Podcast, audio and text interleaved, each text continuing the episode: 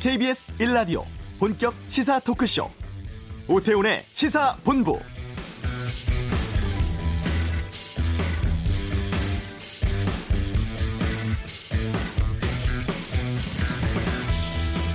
수도권 주택 공급 물량 확대하기 위해서 정부가 330만 제곱미터 100만 평 이상의 신도시 네댓곳을 추가 조성하기로 했습니다.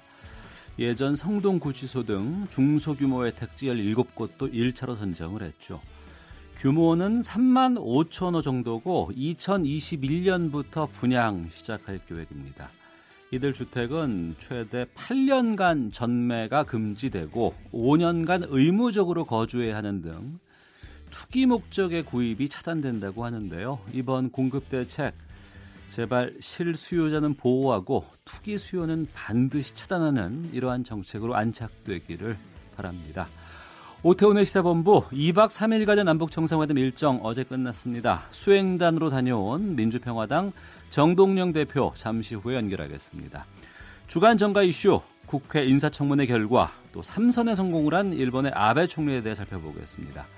내외신 기자와 함께하는 와치독은 남북 정상회담 결과를 바라보는 언론의 다른 시선에 대해서 다양한 의견 듣겠고요. 예능과 다큐가 만났습니다. 모큐멘터리 회사 가기 싫어 제작진과의 인터뷰도 2부에 준비되어 있습니다.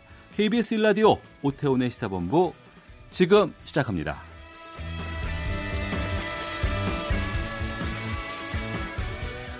네, 오후를 여는 당신이 꼭 알아야 할 가장 핫하고 중요한 뉴스 김기화 기자의 방금 뉴스 시간입니다. KBS 보도 김기화 기자 어서 오십시오. 안녕하세요. 예. 수도권 신규 택지 3만 5천 호 발표했어요. 네, 자세히 전해드리겠습니다. 어, 서울 집값 잡기 위해서죠. 이 새로 아파트 건설될 이 수도권에 있는 공공 택지 발표했는데 일단 협의가 완료된 데부터 발표를 했어요. 아직 예. 협의가 완료가 안 된 데도 많기 때문에 17곳 3만 5천 호를 선정을 했습니다. 서울은 한 1만 호 규모인데요. 11곳입니다. 옛 성동구치소 그리고 이 개포동의 재건마을이 발표됐고 나머지는 추후에 서울시가 발표한다고 합니다.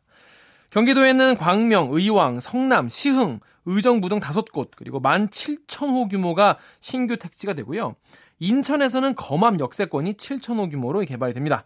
여기는 이제 상반기 내년 상반기에 이제 지구 지정 끝나고 토지 보상 끝 거쳐가지고 21년부터 공급이 될 것 같습니다. 네, 이게 끝이 아니고 계속 이제 발표가 또 나오겠죠? 네, 협의가 되는 대로 발표가 될 텐데요. 아직 협의되지 않은 게 되게 많습니다. 26만 5천 호인데요. 내년 6월까지 이 차례로 선정을 해서 발표한다고 합니다. 이 중에 330만 제곱미터는요. 어, 신도시급 굉장히 대규모 택지가 나오기 때문에 어, 이 신규 택지에 대해서는 이 실수요자 실수요자를 위해서 공공임대가 35% 이상으로 어, 책정이 된다고 합니다. 전매도 제한되고 아까 말씀하신 대로 거주 의무 조건 등도 강화됩니다. 네. 또 택지 보상, 건설 등 시간 감안하면은 한 2025년 이전 이후에 한 15만 호 공급되지 않겠냐라고 음. 보고 있고요. 근데 또 그린벨트도 또 문제지 않습니까? 예, 그린벨트 해제와 관련해서는 아직도 서울시와 가는 서울시가 지금 난색을 펴고 있는데 네. 앞으로 협의를 계속 해 나가겠다 이렇게 밝혔습니다. 네. 이런 개발 예정 지역에 대해서 또 주변 집값도 오르고 땅값 뭐 문제가 있기 때문에 모니터링을 더 강화하고요. 난개발이 우려될 경우에는 투기 단속반이 뜬다고 합니다. 네. 고용 상황이 좀 나아지고 있다는 정부 발표가 있었네요. 네, 뭐 이 김동연 경제부총리 겸 이, 어, 기획지정부 장관이 이제 인터뷰를 하면서 나온 얘기인데요. 아, 로이드 통신 등 이 외신과 인터뷰에서 나온 얘기입니다. 고용 상황이 바닥을 지나고 있고 이런 상황이 하반기에도 지속될 거라고 본다라고 말한 겁니다. 예, 고용 상황이 점차 나아질 거라는 얘기겠죠. 그래서 지난달 고용을 견인했던 서비스가 이 마이너스로 돌아선 게 정책적으로 주의해야 할 일이다라면서 재정을 통해서 이 일자리 창출을 견인하는 취지는 있지만은 재정만으로는 일자리가 늘어나지 않을 것이다라고 말했습니다. 네. 그 어제 전해 주셨던 그 유해영 전 대법원 수석 재판 연구관 구속영장 기각됐어요. 네, 제가 어제 이거 기각될 것 같은 분위기라고 말씀을 드리지 않았습니까? 어, 그것 때문에 그런지 뭔지 모르겠지만은 일단 법원이 어, 사모농단 사건 관련해서 처음 청구된 유해용 전 대법원 수석재판연구관의 구속영장을 결국 기각을 했습니다. 워낙 이 관심사이기도 하고 네. 논란될 사안이 많기 때문에 이 였는지 모르겠지만은 이 영장 심사를 실제로 진행했던 서울중앙지법의 허경호 영장 전담 부장 판사가 이례적으로 이 기각 사유를 굉장히 장문으로 길게 발표를 했어요. 네. 평소에는 뭐 도주 우려가 없고 뭐 증거인멸 우려가 없고 뭐 이런 식으로 짧게 그냥 넘어가는데 허 부장 판사는 검찰이 적시했던 그러니까 영장에 청구에 적시했던 피의 사실 중에서 변호사법 위반 빼고 나머지에 대해서는 범죄 성립 여부에 의문이 있다. 음. 또 변호사법 위반 역시 법정형 감안하면 구속 사유나 필요성이 인정되는지 보기 어렵다. 네. 그리고 압수수색 앞두고 유전 재판관이 문건 파, 파기하지 않았습니까? 예. 이거 증거인멸로 보기도 어렵다. 이렇게 덧붙였습니다. 검찰 쪽 분위기는 어때요? 검찰은 지금 굉장히 부글부글 끓고 있는 분위기라고 하는데요. 음. 검찰은 지금 법원이 어떻게든 이거를 부속시키지 않기 위해서 어, 만들어낸 기각을 위한 기각에 불과하다 이렇게 비판을 했습니다. 검찰은 앞서 이 유전 이 유전 연구원에 대해서 공무상 비밀 누설, 변호사법 위반 등 혐의를 적용해서 구속영장 청구했는데 검찰은 또 유전 연구관이 이 대법원 재판연구원이 작성한 보고서 등 이 기밀 자료 수만 건을 무단으로 반출을 하고 자신이 대법원에 근무하던 당시 검토한 사건을 변호사 개업 다음에 수임한 사실을 확인한 바 있지 않습니까? 네. 검찰은 특히 증거 인멸 가능성을 인정하기 어렵다 이렇게 법원에 판단한 데 대해서 앞으로 그러면은 사법농단 사건에 있어서 공개적으로 증거 인멸 행위를 해도 구속되지 않을 것이라는 잘못된 메시지를 앞으로 주는 것 아니냐 이렇게 강하게 비판을 했습니다. 예, 법원의 제식구 감 싸기가 도를 넘었다 이런 비판도 나오고 있는데요. 유전 연구관은 이 기각 영장, 영장 기각 결정이 끝난 다음에 나오면서 기자들이 심경이 어떠냐 물어보니까 드릴 말씀이 없다라는 말을 남기고 집에 갔습니다. 네. 그 검찰이 자유한국당 심재철 의원실을 압수수색했는데 혐의가 뭐예요? 네, 오늘 오전에 이제 의원회관에 있는 이 심재철 의원실을 압수수색했는데요. 어, 심의원의 보좌진들의 컴퓨터와 서류, 또 보좌진의 자택에 대한 압수수색을 벌였습니다. 어떤 혐의냐면은 한국재정정보원의 디지털 예산 회계 시스템에서 이 예산 정보를 내려받아서 유출한 혐의를 받고 있는 겁니다. 네. 이것 이건 왜냐하면 이제 앞서 기획재정부가 이게 정보통신망법과 전자정부법을 위반한 혐의로 어, 이거를 검찰에 고발을 한 바가 있거든요. 네. 이거에 따라서 이제 압수수색을 들어간 건데 심의원회 보좌관들이 내려받은 자료에는 대통령 비서실과 국무총리실, 대법원 등의 예산 정보 수십만 건이 포함되는 것으로 전해졌습니다. 심 의원 측은 뭐래요? 야당 탄압이다 이렇게 강하게 반발했습니다. 어. 보좌진들이 정당하게 이 접속 권한을 받아서 자료를 본 건데 정부가 허위 사실을 유포해서 국정감사를 지금 방해하는 건 아니냐 음. 이런 입장입니다. 예, 그래서 김성태 원내대표 등 이 자유한국당 의원들이 심의원실 아, 심의원실 앞에 집결해서 이거는 입법권 침해다. 명백한 야당 탄압이다라고 검찰에 거세게 항의했습니다. 네. 한진그룹 조영호 회장도 검찰 소환됐었죠. 그렇습니다. 이제 어제 검찰 소환됐었는데 16시간 넘게 조사받고 오늘 새벽에 귀가했습니다. 뭐 아시다시피 지금 한진 계열사인 정성기업, 정석 기업을 통해서 모친에게 월급을 지급하는 등 이 회사 돈을 추가로 횡령한 혐의에 대해서 집중적으로 추궁했는데요. 예, 검찰은 일단 추가 조사를 거쳐서 횡령, 공정거래법 위반 이런 혐의로 조만간 구속영장을 재청구한다는 방침입니다. 네. 그리고 지난 7월 해병대 마리논 헬기 추락 사고 이 조사 결과 나왔죠. 그렇습니다. 이 민관군 협동조사위가 이 조사 결과를 발표했는데요. 헬기 추락 원인이 주 회전 날개를 이 로터 기어에 연결해주는 부품인 로터 마스트 이거에 균열이 생겨서 파손되면서 메인 로터가 탈락해서 발생한 것으로 보고 있다라고 밝혔습니다. 쉽게 말해서 모터에서 힘이 나오는데 이 힘으로 날개를 돌리지 않습니까? 그 중간을 이어주는 부품인데 그만큼 굉장히 단단해야겠죠. 음. 근데 이게 균열이 생긴 겁니다. 로터마스트 결함이 소재를 만들 때 제작 당시에 발생된 균열 때문에 생긴 것이다라고 확인했다고 밝혔는데요. 이게 원래는 열 처리를 할때 네. 공기로 냉각시키는 공냉식으로 해야 되는데 음. 물로 냉각시키는 수냉식으로 그러니까 물에 담가서 시키는 이런 방식을 택했기 때문에 균열이 발생한 것으로 확인됐다는 겁니다. 이 부품은요 한국항공우주산업 KAI가 이 제작업체인 에어버스 헬리콥터사로부터 수입한 부품이고 열처리 공정 오류, 그러니까 열처리 때문에 잘못됐다는 사실을 에어버스사도 인정했다라고 조사위가 밝혔습니다. 알겠습니다. 김기화 기자였습니다. 고맙습니다. 고맙습니다. 예, 이어서 이 시각 교통 상황 살펴보겠습니다. 교통정보센터의 이승미 리포터입니다. 네, 이 시각 교통 상황입니다. 오늘부터 귀성 정체가 시작될 텐데요. 오후 6시에서 7시 사이 퇴근 시간대에 가장 혼잡할 것으로 예상되고 있습니다. 아직까지는 평소 준의 흐름을 보이고 있습니다. 다만 빗길에 고속도로에서 사고가 자주 발생하고 있어서 조심하셔야겠습니다.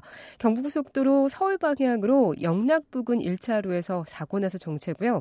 이후 구민아드목 조금 못 간 지점 4차로에서도 사고 나서 속도 안 나고 있습니다. 이후 수도권에서는 수원에서 정체입니다. 판교에서 반포까지 밀리고 있고요. 부산 방향 한남에서 서초까지 신갈부터 수원까지 막히고 남해고속도로 순천 방향으로 김해터널 출구 부근인데요. 1차로에서 화물차 관련 사고를 처리하고 있어서 조심하셔야겠고요. 이후로는 북창원 부근에서 제속도 못 내고 있습니다. 중앙고속도로 춘천 방향으로는 군위 부근에서 갓길 막고 사고 처리하고 있는데요. 여기 여파가 길어졌습니다. 군위 터널 부근부터 8km 구간에서 정체되고 있습니다. KBS 교통정보센터였습니다.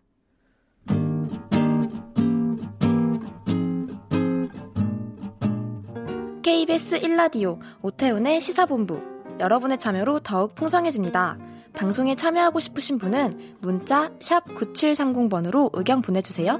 애플리케이션 콩과 마이케이는 무료입니다. 많은 참여 부탁드려요. 네, 한 주간의 정치 이슈 정리하는 이승원의 정가 이슈 시간입니다. 시사평론가 이승원 씨와 함께합니다. 어서 오십시오. 네, 안녕하세요. 예. 남북 정상회담 2박 3일 일정 모두 끝났습니다. 어떻게 보셨어요? 제가 정상회담을 한 것도 아닌데 왜 이렇게 힘이 드는지 모르겠어요 이번 주 내내. 예. 그러니까 일단 쏟아지는 뉴스가 정말 많잖아요. 그러니까 그렇죠. 쏟아진다는 네. 표현이 과하지 않을 만큼 음. 그래서 그건 이제 저는 그 평론하는 입장이니까 챙겨보느라고 일단 좀 물리적으로 힘들었고 이번에 저는 저 개인적으로는 그 평양 공동선언 합의문 저는 굉장히 긍정적으로 좀 평가를 하는 그런 입장이에요. 총 네. 6조 14개 항으로 이제 구조화가 되어 있는데요. 지난 4.27 그 당시 이제 합의문을 조금 더 구체화시켰다 이렇게 볼 수 있을 것 같은데 이번에 사실 이제 가장 중요한 게 5조에 다 녹아 있습니다. 그러니까 핵 비핵화에 대한 그런 건데 여기에서 핵무기와 핵 위협이 없는 평화의 터전으로 이제 한반도를 만들어 나가겠다라는 걸 이제 정확하게 담았고 이것을 김정은 위원장의 그 육성으로도 우리 다시 한번 확인을 할 수 있었는데요. 제가 구체적으로 말, 그 구체적인 내용이 담겨 있다고 말씀드린 이유는 이 합의문에 그 북측의 동창리 엔진 시험장 그리고 미사일 발사대를 유관국 전문가들의 참관 하에 영구적으로 폐기한다 이런 내용들이 있지 않습니까? 예. 사실은 이런 내용이 내부적으로 합의된다고 하더라도 이제 그것을 이제 미국 측에 넘기면서 그쪽이 뭔가 결과물을 도출한 것처럼 그런 모양새를 만들어줄 거라고 생각을 하고 음. 그래서 오히려 이거보다 조금 더 추상적인 내용들이 나올 거라고 저는 생각을 했었거든요. 예, 예. 문 대통령이 그런 거 있잖아요. 본인이 한 성과를 드러내지 않고 공을 넘기는 거. 음. 근데 이번에 좀 구체적인 내용들이 이제 나와서 이건 사실은 미래의 미사일 그리고 풍계리는 미래의 핵을 포기한다는 의미거든요. 그래서 이런 내용들이 있어서 저는 굉장히 좀 유의미하지 않았나 이렇게 평가를 하고 있습니다. 예. 네. 이제 공이 미국으로 갔어요. 그렇죠. 어.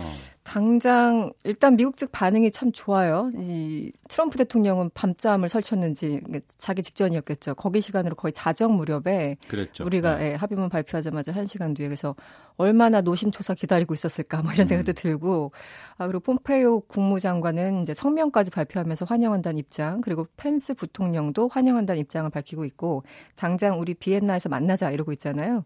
그 비엔나에서 만난 이유가 이제 여러 가지가 있는데 일단 IAEA 국제 원자력 그 기구가 있는 곳, 그러니까 바로 이곳에서 사찰을 담당하는 기구들이 있습니다. 게다가 미국 대사관과 북한 대사관이 같이 있는 나라가 그렇게 많지가 않대요. 그런데 이제 비엔나에 있다고 하고요. 음. 그러니까 실무적으로 많은 얘기들이 이제 가능하다는 거고 그동안 어떻게 보면은 이제 4.27 우리 남북 정상회담에서 나왔던 합의문과 그 싱가포르에서 북미 정상 간에 했던 합의문 이런 것들은 포괄적이고 어떻게 보면 선언적인 아웃라인이라고 생각을 한다면 이제부터 비엔나에서 만나서 직접적으로 얘기한다는 건 실질적으로 들어간다라는 의미로 해석될 수 있거든요. 그래서 이제 많은 얘기들이 우리 아직 드러나진 않았지만 얘기가 나오고 있는 것 같고 당장 다음 주 24일이죠.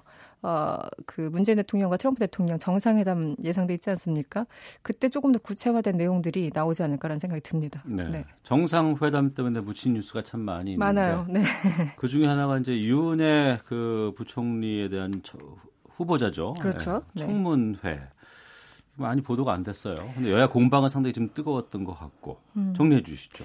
그 이제 유은혜 후보 같은 경우 지금 재선 의원인데요. 여러 가지 이제 상징적인 의미가 있었죠. 그 첫 여성 사회 부총리이자 뭐 23년 만에 여성 교육부 장관이 될 수 있을까 뭐 이런 상징적인 의미도 있었고 뭐 여성 뭐 재선 의원 이런 것들도 있지만 하여튼 여러 가지 좀 맥락 속에서 그 좀 가장 관심을 뜨겁게 받았던 인물입니다.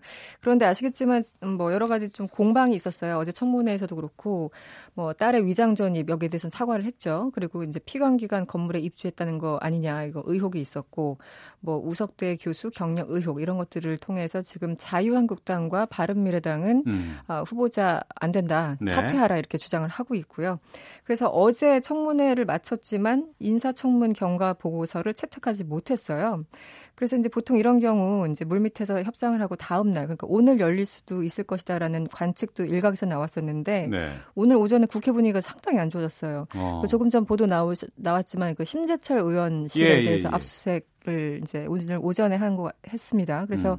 한 10시경인가 김성태 원내대표가 전원 의원들 소집하라. 음. 그래서 이제 지금 뭐 압수수색을 당하고 있으니까 심 의원실로 모집 바란다 뭐 이런 거를 문자를 보냈어요. 그러니까 그 음. 그 얘기는 지금 뭐 상임위 열고 뭐 할 그런 정신이 없다라는 뜻이기도 하죠. 그래서 네. 제가 어, 들어오기 전에 국회 관계자들 전화했더니 지금 분위기 되게 안 좋다. 어. 전체회가 다시 열려서 뭐 그 인사청문회 보고서를 채택하기에는 지금 여건이 안 된다 이런 얘기를 이제 얼핏 하더라고요. 여건이 안 되는 것도 있겠습니다만 그 신재철 의원 압수수색 때문에 이게 강공 모드로 좀 돌변할 그렇죠. 수도 있지 않을까 싶은데. 네, 당장 지금 그 자유한국당 굉장히 격앙된 반응들을 보이고 있는데요. 이것은 네.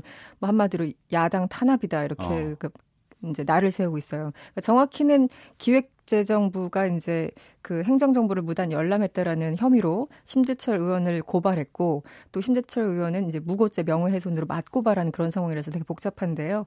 일단 사실상 청문회 입 청문 보고서를 채택할 수 있는 마지막 날이 오늘까지입니다. 왜냐하면 네. 내일부터 이제 추석이 시작되기 때문에 20일 안에 끝내야 돼서 사실상 오늘인데 뭐 보고서 채택은 무산됐다고 보는 게 맞, 맞을 것 같습니다. 음. 네.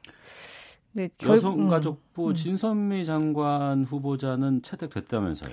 그렇습니다. 채택이 됐고요. 어, 오늘 전체 회의를 열어서 채택됐다는 보도가 아까 나왔습니다. 사실은 어, 진선미 그 의원 그러니까 이제 장관 후보자 청문회에서 예. 뭐 동, 당, 동성애자 아니냐 뭐 여러 가지 좀 입에 담기 어려운 그런 얘기들이 많이 나왔었는데 그러니까 입에 담기 어렵다는 표현이 참 이 청문회 자리에서 질문의 수준이라는 게 이런 것인가 뭐 이런 음. 생각이 들 만큼 일부 야당 의원들의 그런 질의가 있었는데요. 뭐 동성애 동성 자들의 어떤 인권을 보호했던 그동안의 어떤 변호사로서의 이력도 있었고 네. 또 이른바 직무 관련성 있는 주식을 위법하게 보유한 거 아니냐 이런 논란도 있었고 그래서 어저께 여기에 대해서 좀 공방이 있었는데 오늘 어쨌든 음. 이 전해숙 여가위원회 위원장 그러니까 민주당 소속인데요. 이 중재에 의해서 어, 경과 보고서를 채택을 했습니다. 네. 네. 그리고 이제 일본 쪽으로 가보겠습니다. 네. 자민당 총재 선거에서 아베 신조 총리가 다시 선출이 됐어요. 음. 아베 일강 체제가 더욱 견고해진 느낌입니다. 사실 저도 이제 아베 사학 스캔들에 대해서 몇 달 전에 이 자리에서 한번 말씀을 예, 드리면서 예, 예. 아 연임 어려울 것이다 이런 말씀을 드렸는데 굉장히 민망해지는 순간이 왔습니다. 그 굉장히 여론 지지율도 안 좋았고 올 초반 초반에 지지율이 정말 바닥 수준이었지 않습니까? 네. 그럼에도 불구하고 당당하게 이제 3연임 자민당 총재가 됐는데요. 아, 이제 앞으로 2021년 9월까지 일본 내각을 이끌게 됐습니다. 그래서 음. 어, 말씀하신 것처럼 오히려 더 강한 일강 체제가 견고해졌다 이런 표현이 나오고 있는데요. 어, 당장 6년 전만 해도 그때는 상대방과 이제 그 치열한 경선을 통해서 간신히 당선이 됐어요. 근데 네. 이번에는 거뜬하게 이겼다는 것도 또 하나의 어떤 질적으로 다른 차원입니다. 이 앞 그 이제 총선 음 여기서 이제 총리를 뽑을 때는 일본에서 이 국회의원 이 투표를 하고요. 네. 또 당원 투표가 있는데 이것을 합산해서 결정을 합니다. 아, 그런데 국회의원 405표 가운데 329표를 얻었어요. 어이구. 네. 그리고 당원도 이제 수천 명이 되는데 이것을 국회의원 405표로 환산을 해서 계산을 한다고 하는데 여기서도 224표를 얻었기 때문에 음. 68% 그러니까 굉장히 많은 표를 획득했다고 볼 수 있습니다. 네. 네. 말씀하신 것처럼 사학 스캔들이라든가 외교적인 여러 가지 부분 때문에 좀 지지율도 좀 낮았고 어려운 부분들도 있었는데 거뜬하게 지금 당선된 뭐 특별한 이유가 있을까요? 역시 경제 문제 같아요. 일본 어. 요즘 경제 상황 굉장히 좋다. 특히 예. 이제 뭐 취업률 이런 거 보면 우리 좀 부러운 건 사실이잖아요. 그 뭐 다른 건 몰라도 어쨌든 국민들이 일단 배부르게 산다라는 것 자체가 어쨌든 음. 선거 표심에 상당히 영향이 있었을 거라고 보고요. 어 약간 곁다리로 가자면 미국의 중간 선거가 있지 않습니까? 우리 이제 이번에 11월에 또 중간 선거가 있고. 예. 근데 미국 역대 수십 년간 역대 그 정치사에서 현직 대통령이 이 중간 선거에서 이긴 게 딱 세 차례였다고 해요. 미국에서. 네, 미국에서. 예. 그때 뭐였냐면은 이제 뭐 과거 루즈벨트까지 가기 너무 멀고 클린턴 대통령 당시에 중간 선거에서 한번 승리한 적이 있었어요. 그래가지고 음. 이거 정말 역대 대단한 일이다라고 했는데 그때도 역시 경제가 굉장히 호황이었기 때문에 클린턴이 중간 선거에서 이제 승리했었거든요. 네. 그 다음에 그 아들 부시 때 한번 뭐 있었는데 그때는 이제 911 그 9.11 사태 영향 때문에 그랬었는데 음. 어쨌든 경제가 굉장히 좋으면 다른 뭐 정치를 제대로 못 한다고 하더라도 표는 그쪽 방향으로 갈 수밖에 없는 그런 게 아닌가 싶고요. 뭐 일본 같은 경우는 대표적으로 아베노믹스라고 해서 여러 가지 변화가 실제 있지 않았습니까? 보면은 대학생 취업률이 무려 98%예요. 어. 음, 그리고 27년 만에 부동산 가격이 상승 전환했고요. 네. 그리고 어쨌든 그 좀 지나칠 정도의 양적 완화 정책 이런 것들을 하면서 굉장히 이제 정, 그 경제 정책에 많은 노력을 기울였는데 한마디로 지난 20년 동안 침체됐던 경제 분위기를 완전히 바꿨다 이렇게 어. 평가를 받고 있습니다. 예. 네. 아베 총리가 이제 강해진 지지를 바탕으로 해서 또 여러 가지 정책들을 이제 앞으로 좀 힘 있게 힘 받아서 추진할 것 같은데 자위대 개헌 이런 거 나설 것 같. 있다는 얘기가 있네요. 틈만 나면 시도하는 게 바로 자위대 개헌이죠. 사실 예. 아베가 이게 처음 나오는 얘기가 아니라 여러 차례 이제 군부를 떼고 이랬었었는데 이번에는 오히려 이제 삼선 연임에 당선되면서 음. 조금 더 어떻게 보면 마지막일 수 있잖아요. 이 사람한테는. 네. 그래서 조금 더 어쨌든 임기 안에 어, 밀어붙이지 않을까라는 전망이 우리로서 굉장히 암울한 전망이 벌써부터 나오고 있습니다. 그 일본은 이제 평화 헌법이라고 하잖아요. 음. 그게 지난 전쟁에서 이제 패전한 이후에 그다 그때 만들어진 건데 어, 이 평화 헌법이라고 하는 요체는 첫 번째 전쟁을 포기한다. 네. 그리고 전력을 불보, 불보유한다. 그리고 교전권을 부인한다. 이것이 이제 특징입니다. 음. 근데 보통 일반적인 자주적인 국가에서는 당장인 국방이라는 게 있는 것이고 뭐 필요할 때 싸울 수도 있는 것이고 이런 것들이 소위 말하는 평화 헌법이라는 그 이제 그 헌법에 이 일본 같은 경우는 워낙 과거에 죄를 많이 졌기 때문에 이런 걸 못하도록 스스로 이제 규율을 정해놓은 거예요. 네. 그런데 이것을 이제 한 70년 뭐 지나고 나니까 이 사람들 생각도 많이 바뀐 거고 우리는 왜 이렇게 규제를 당해야 되느냐 이런 것 이런 여론들이 있었기 때문에 아베 총리가 여러 차례 이 법을 바꾸기 위해서 시도를 했는데 그럼에도 불구하고 지난달 말에 그 교도통신이 이제 여론조사를 한 게 있거든요.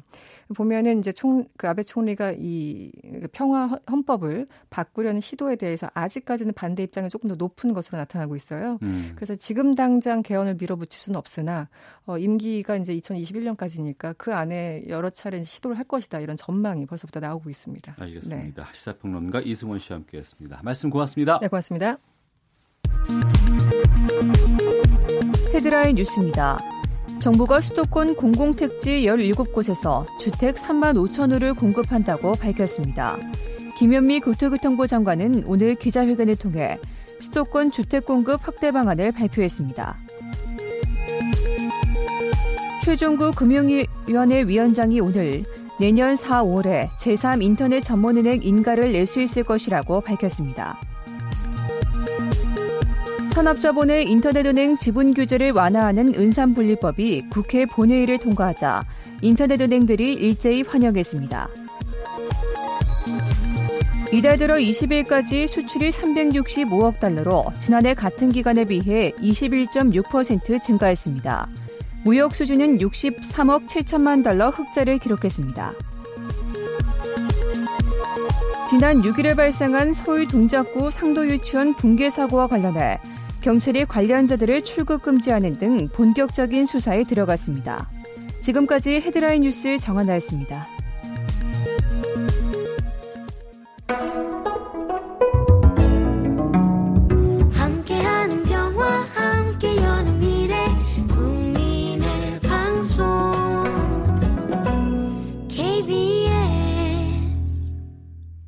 네, 2박 3일간의 이번 평양 남북 정상회담에 국회 당 대표로 방북길에 올랐던 정동영 대표 연결해서 남북 정상회담에 대한 이야기 나눠보겠습니다. 민주평화당의 정동영 대표입니다.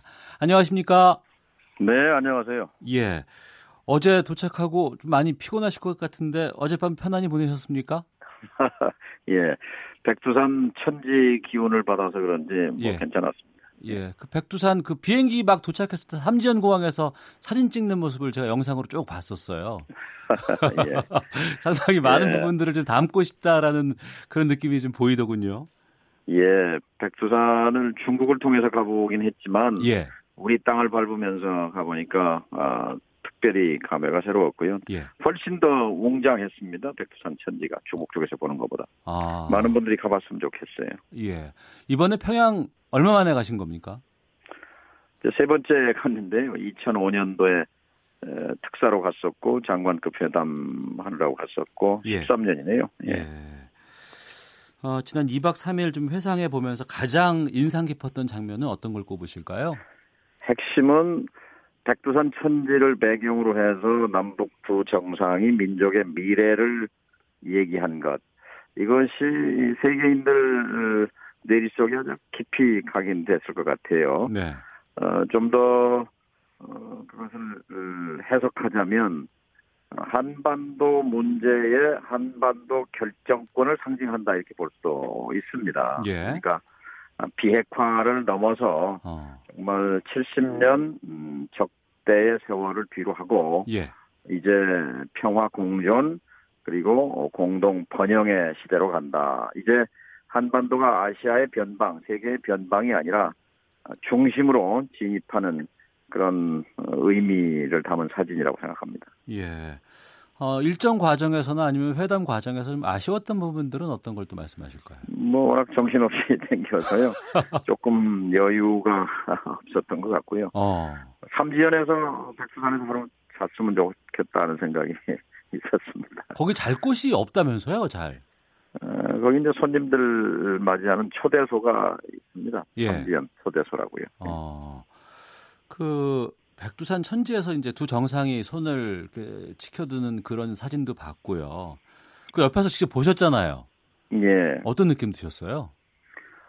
그러니까 아, 한반도 역사를 돌이켜 보면 지난 100년 동안 얼마나 고단했습니까? 예. 식민지, 분단, 전쟁, 독재, 가난, 최근에는 핵실험, 핵무기, 비핵화. 아 이제 이걸 넘어서서 음. 어, 정말 고단한 역사를 딛고 네. 이제 정말 한민족의 세기를 열기 위해서 두 정상이 백두산에서 손을 잡았다. 음. 우리는 백두산은 우리 민족에게 어, 영산이잖아, 성산이잖아요. 예. 그 의미가 각별했습니다. 이제 무슨 백두산 그림이 그 그림이 그려진 큰 화폭 앞에서 찍은 사진들은 있지만 아. 실제 어제 하늘이 도왔어요. 9월 달에 이미 뭐 첫눈도 왔다는데 백두산에는 어. 그 백두산에 그렇게 9월 달에 구름 한 점 없이 쾌청한 푸른 하늘 보기도 기적적이라고 하던데요. 예. 참 하늘이 도왔던 것 같습니다. 예. 문재인 대통령이 산을 좋아하는 거야 뭐 많은 국민들이 알고 있습니다만 김정은 국무위원장이 뭐 등산하는 모습들을 기대하기는 좀 쉽지 않지 않을까 싶었어요. 그런데 어제 내려가는 과정 다 보니까 그 천지 그 연못까지 가는데 전혀 뭐 거리낌이 없고 어려움이 없던데 그만큼 그 체계가 잘 돼 있게끔 조치가 좀 된 모양이에요. 예, 거긴 중국 쪽에서는 이제 내려갈 수가 없게 돼 있어요. 워낙 예. 그 가파를 하세요, 낭떠러지. 어. 근데 북쪽에서는 이제 북한 땅을 밟으면서 가면 거기 작은 케이블카가 설치되어 있는데 천지 물가로 예. 내려갈 수 있게 돼 있고 마침 그 알리 가수가 저희들이 좀 케이블카가 어, 작은 게 몇 개 없어서 예. 이제 순차적으로 내려가는데 에, 그 마침 저희 내려갈 때 이제 두 정상이 이제 올라오고 있어서 음. 만나서 그 알리 가수에게 아까 네. 불렀던 그 아리랑 여기서 다시 한번 좀 합시다 해서 아. 굉장히 백두산 천지에서 예. 진도 아리랑을 부르면서 예, 참 역사적인 장면이었어요. 네. 아, 이번에 참 오랜만에 2005년 이후에 이제 북한 방문하셨다고 하는데 그동안 봤던 북한의 모습과 가장 달라진 모습은 어떤 게 있습니까? 말씀하신 대로 변했더라, 변했다라는 겁니다. 예. 그러니까 제 개인적으로는 그 19일 날 어제 그제 아침에 대동강 산책을 혼자 했어요. 아 예. 전에는 엄두를 감히 못 냈죠. 못 가게 했죠. 어, 예, 평양을 활보한다는 게. 어. 근데 아침에 6시 반쯤 이제 호텔 로비로 내려가서 고려 호텔이 숙소예요. 예. 네, 거기 이제 그 안내원들도 있고 음. 그 기관원들도 있는데 평양역 광장 좀 산책하고 오겠다 그랬더니 아무도 제지하는 사람이 없더라고요. 아, 그래요? 어. 걸어 나와서 평양역 광장을 이제 건너서 한 2, 3km 쭉 남쪽으로 내려가면 대동강이 나왔어요. 예. 그래서 이제 대동강변을 이제 혼자 1시간 넘게 산책하면서 평양 시민들을 만났죠. 낚시하는 예. 사람들도 많고 어. 거기 체조하고 그다음에 뭐 배드민턴 하는 사람도 있고 또 어린 학생들도 있고. 근데 그 대동 강변에 예. 건물들이 살림집, 아파트 살림집이라고 해요. 예. 층수를 세 보니까 40층, 뭐 50층 이렇게 되는데 음. 그 꼭대기에 간판들이 붙어 있어요. 구호가 네. 어, 과학 중시, 인재 중시, 어. 과학기술 혁명. 어. 그래서 이제 지나가는 집이나 저 아파트가 누가 사냐 그랬더니 과학자들이 사는 이 과학자, 기술자들 어.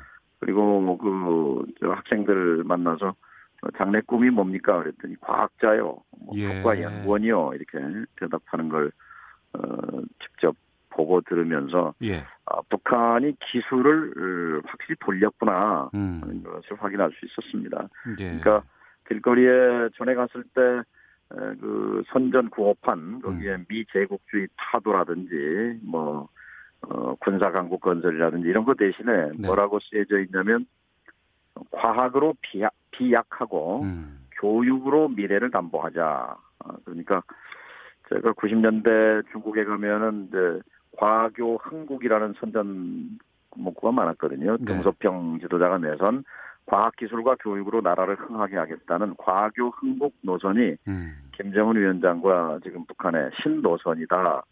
어, 참 10년이면 강산도 변한다고 하는데 많이 변했구나 어, 이런 생각을 했습니다. 네. 그 2박 3일 동안 이제 김정은 위원장과 같이 많이 다니셨을 거 아니에요? 예. 제가 그 첫날 만찬장에서 예. 김정은 위원장에게 이제 거기 상당히 아주 개방적이고 어, 그 유쾌한 분위기였어요. 그래서 어. 술을 한 잔 권하면서 예. 어, 꼭 서울에 오십시오. 오늘 오면서 보니까 10만 평양 시민들이 나와서 문재인 대통령을 환영했는데 네. 서울에서도 더 많이 환영할 겁니다. 물론 반대하는 분들도 있지만 환영하는 분들이 훨씬 많습니다. 음. 그랬더니 예, 김정은 위원장 답변이 내가 어, 서울에 가서 환영받을 만큼 일을 많이 못했습니다. 이렇게 상당히 겸손한 모드로 아 그러네요. 답, 답변을 하더군요. 그다음에 어. 그 이제 그 자리에서 김정숙 여사가 노래를 했어요. 불려 나와서 즉석 그 사회자가 이제 에, 김정 김정숙 여사께 이제 노래를 청했는데 예. 그때 이설주 여사에게 같이 나가자고 제안을 하니까 어. 이설주 여사가 말하기를 예. 저는 서울에 가서 하겠습니다. 요 예. 어, 서울 답방이 거지는 모양이구나 어. 이렇게 생각을 했는데 연내에 김정은 위원장 부부가 서울을 방문한다는 것은 네. 이제 핵을 내려놓고 살겠다는 그런 생각의 다른 표현이지요. 음. 그러니까 어, 정말 핵무기 없는 한반도, 네. 핵 위협 없는 한반도. 어. 이제 우리가 소망해 온 것 아니겠습니까? 예. 네, 그 19일 날 저녁에 또 어, 대동강의 능라도 어. 5일 경기장 15만 명 군중 앞에서 북한 지도자가 연설한 것도 처음이라고 들었는데요. 예. 남한의 대통령이 또 거기서 연설했단 말이에요. 아, 예. 그 연설 내용이 핵무기 없고 핵 위협 없는 평화로운 한반도를 만들어 가기로 음. 김정일 위원, 김정은 위원장과 합의했습니다. 이렇게 말했을 때 정말 우레와 같이 그런 함성과 박수로 15만 군중이 답하는 것을 보면서 네. 참 어, 변했구나. 음. 아, 그리고 참 감동적이었습니다. 그 장면이. 예. 이제 그 비핵화가 이제 미국으로 이제 공이 좀 넘어갔습니다. 북한과 미국 간의 관계에서 이제 비핵화가 이제 해결이 돼야 되는 부분인데 그 부분은 어떻게 전망을 하실까요? 구체적인 뭐 비핵화 협상 내용의 그거는 이제 북미 간의 협상 어, 비엔나에서 열리는 한반도 문제 특별 대표 어, 비건 미국 대표와 이제 북한 대표가 만나서 실무 협상을 벌이는 거고요. 과거에 제네바에서 어, 북한의 강석주, 그 다음에 미국의 음, 갈루치 대사지요. 갈루치 강석주 그 협상을 해서 핵동결 선언 그러니까 제네바 합의가 나왔었는데요. 94년이죠. 그러니까 24년 만이네요. 이제 비엔나 합의를 이제 만들어야 되겠죠. 그리고 음. 어, 다음 주에 이제 폼페이오 국무장관과 어, 리용호 어, 북한 외무상이 뉴욕에서 이제 만나게 되니까요. 예. 일단 그동안 음, 교착 상태에 빠졌던 동미 협상이 가동되는 거죠. 음. 일단 이번 정상회담의 1차 목표는 이루어진 거라고 봅니다. 예. 이번에 9월 평양 공동선언도 있었고 또 판문점 선언은 이행을 위한 이제 군사합의서도 있었습니다. 그 군사합의서 내용이 상당히 구체적이던데 자유한국당 쪽에서는 뭐 우리 눈을 빼준 결정이다 이런 맹비난까지 지금 나오고 있는 상황이고요. 어떻게 보시는지요?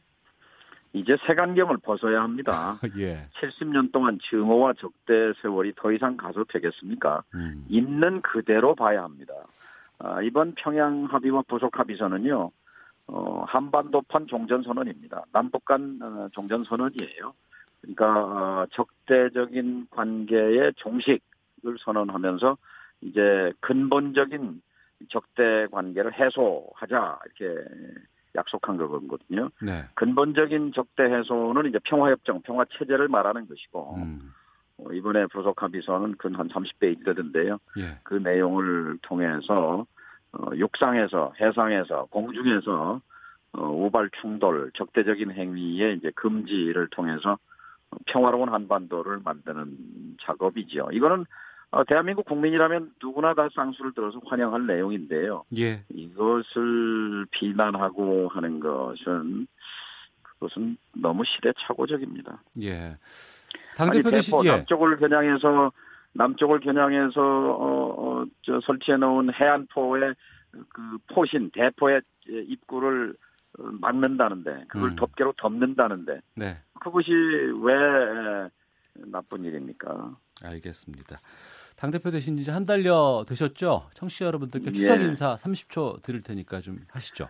예, 남북 관계는 잘 되는데 민생의 평화가 와야 되죠. 집값을 잡아야 하고 장사가 잘 되고 취직만 잘 되면 정말 좋은 나라인데 이 부분에 정치가 역할을 할 수 있도록 더욱 노력하겠습니다.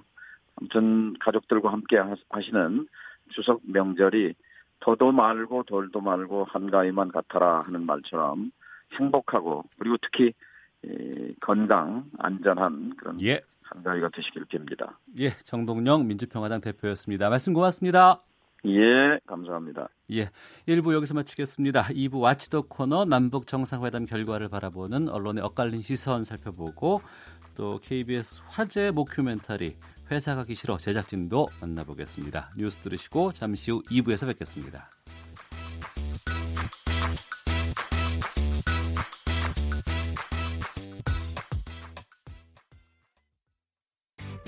야, 아 왜?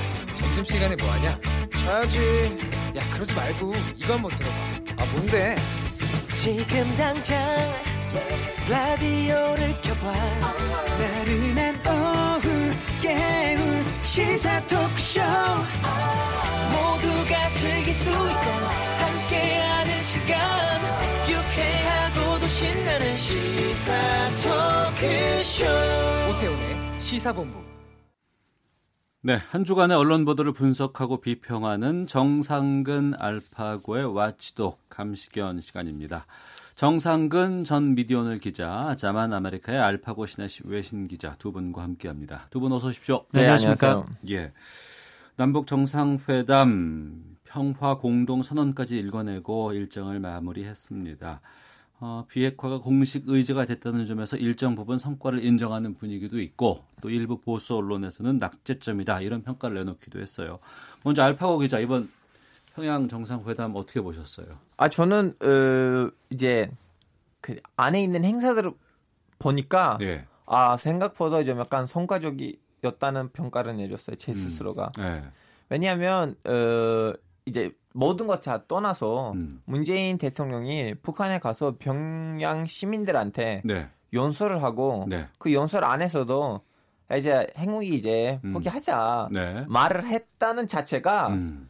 그, 그뭐 평양 정상회담을 다 하, 나로 이렇게 여기에 두고 다음에는 이쪽에도 이제 그 연설을 넣으면 네. 그 연설 자체가 다 혼자서 그걸 나머지 행사를 다 먹어버릴 정도로 음. 어마어마한 핵폭탄에 영향을 미쳤다고 생각해요. 그러니까 북한 주민들 15만이 있는 능라도 5일 경기장에서의 연설. 예, 예. 아, 그게 핵심이었다. 그리고 그 연설 안에서도 네. 핵무기를 포기하자고 문재인 대통령이 그 연설을 했다는 자체가 저는 어마어마한 일이라고 생각해요. 예. 정상훈 기자는요. 아, 가장 인상 깊었던 장면이요. 예. 어, 저도 그 능라도 경기장이 인상 깊긴 했는데 음. 알파고가 얘기했으니까 좀 딴 거를 얘기하면 아, 그렇죠. 좀, 좀 전체적인 좀 조화가 좀 눈에 띄었어요. 그러니까 조화? 뭐랄까 그러니까 언밸런스함이 좀 아. 눈에 띄었거든요. 네. 그러니까 문재인 대통령이 내리고 평양 시민들이 이제 환영을 했는데 네. 이 남성들은 다 양복을 입고 어. 이 여성들은 한복을 예. 입고 그리고 또 카퍼레이드 할 때나 아니면 뭐 평양 시내를 비출 때는 좀 약간 현대식의 그 높은 고층 건물들이 아. 있는 걸 또 보면서 이 좀 느껴지는 좀 부조화 그리고 아. 그 안에서 좀 빠르게 변해가는 북한의 변화 좀 이런 게 느껴지는 것 같아서 거리는 자유스럽고 이런 거 있지만 또 어쨌든 간에 환영할 때는 좀 그 군중을 동원한 듯한 느낌이 좀 네, 들기도 네. 하고 그런 것도 있었고요. 있었네요. 맞습니다. 아니 북한 정권이 네. 이제 거꾸로 우리한테 던져주는 메시지는 음. 야 우리 어? 원시적인 자본주의를 좀 약간 도입했다 아니 이런 분위기였어요. 거기가 기자들 얘기 들어보니까 많이 변하긴 변했다고 하더라고요. 그러니까 네. 예전에 2000년, 2007년 갔던 기자들은 음. 좀 이렇게 통제가 있었대요. 어디 예, 예. 거리를 예. 돌아다니려고 하면. 아. 근데 이번에 기자들은 거의 통제 없이 마음대로 다닐 수가 있었다라고 하더라고요. 어, 네. 좀 전에 그 정동영 그 대표 인터뷰에서도 대동강변을 그냥 아침에 새벽에 다녔다는 거 아니에요? 네, 네. 아무도 제지하지 않았다고. 네, 깜짝 놀라기도 했었는데. 그런데 이번에 지금 여러 가지 그 비핵화라든가 이런 부분들에 대한 평가들이 이제 서서히 나오고 있습니다. 네. 이제 일부 이제 그 어, 보수 언론 쪽에서는 좀 이렇게 부족하다. 어, 상당히 좀 이렇게 낙제점을 줄 수밖에 없다. 이런 얘기들 얘기를 하거든요. 조선일보가 좀 특히 심해요. 네, 이 뭐 9월 평양 남북 공동선언이 19일에 발표가 됐으니까 그 네. 20일에 음. 그 일제히 신문들이 관련 사실을 보도를 했는데요. 어, 이날 신문 일면 헤드라인을 보면 좀 극명하게 논조 차이가 드러나는 경향이 있습니다. 그러니까 이런 식인데요. 일단 경향신문은 이 북 영변 핵시설 폐기 용의 명시 김정은 서울 온다. 또 동아일보는 김정은 종전선언 영변 폐기 음. 맞교환 제시. 중앙일보는 김정은 미국 상응 조치된 영변 폐기였거든요. 근데 한겨레 같은 경우에는 핵정쟁 없는 한반도 남북 사실상 종전 선언이었어요. 그러니까 다른 매체들은 대체로 이 합의문에 나온 내용을 그냥 건조하게 전달을 한 반면에 네. 한겨레는 뭐 사실상 종전 선언이다라는 의미를 부여를 한 거죠. 예. 반면에 조선일보 일면 보도 제목이 이랬습니다. 어, 김정은 핵 없는 한마디에 공중 정찰 해상 훈련 포기. 음. 그러니까 적극적으로 평양 선언을 해석을 하면서 이 비판한 건데 사실 뭐 공중 정찰이나 해상 훈련을 포기했다라고 보기는 좀 어려울 것 같고요. 근데 하지만 어쨌든 이 조선일보는 비판적인 시선을 계속 그날 예. 지면에서 견지를 했는데 뭐 전문가들의 말을 인용을 해서 이번 합의를 낙제점으로 음. 평가를 하기도 했습니다. 그러니까 뭐 중앙일보, 동아일보도 어느 정도 고응과에 대해서 설명을 했는데 이 조선일보는 계속해서 좀 비판적인 시선을 견지하는 점이 좀 눈에 띄었습니다. 예. 이 비핵화 부분에 대한 성과에 대해서는 이제 관점에 따라서 좀 의견이 나눠지지 네. 않을까 싶기도 하고요.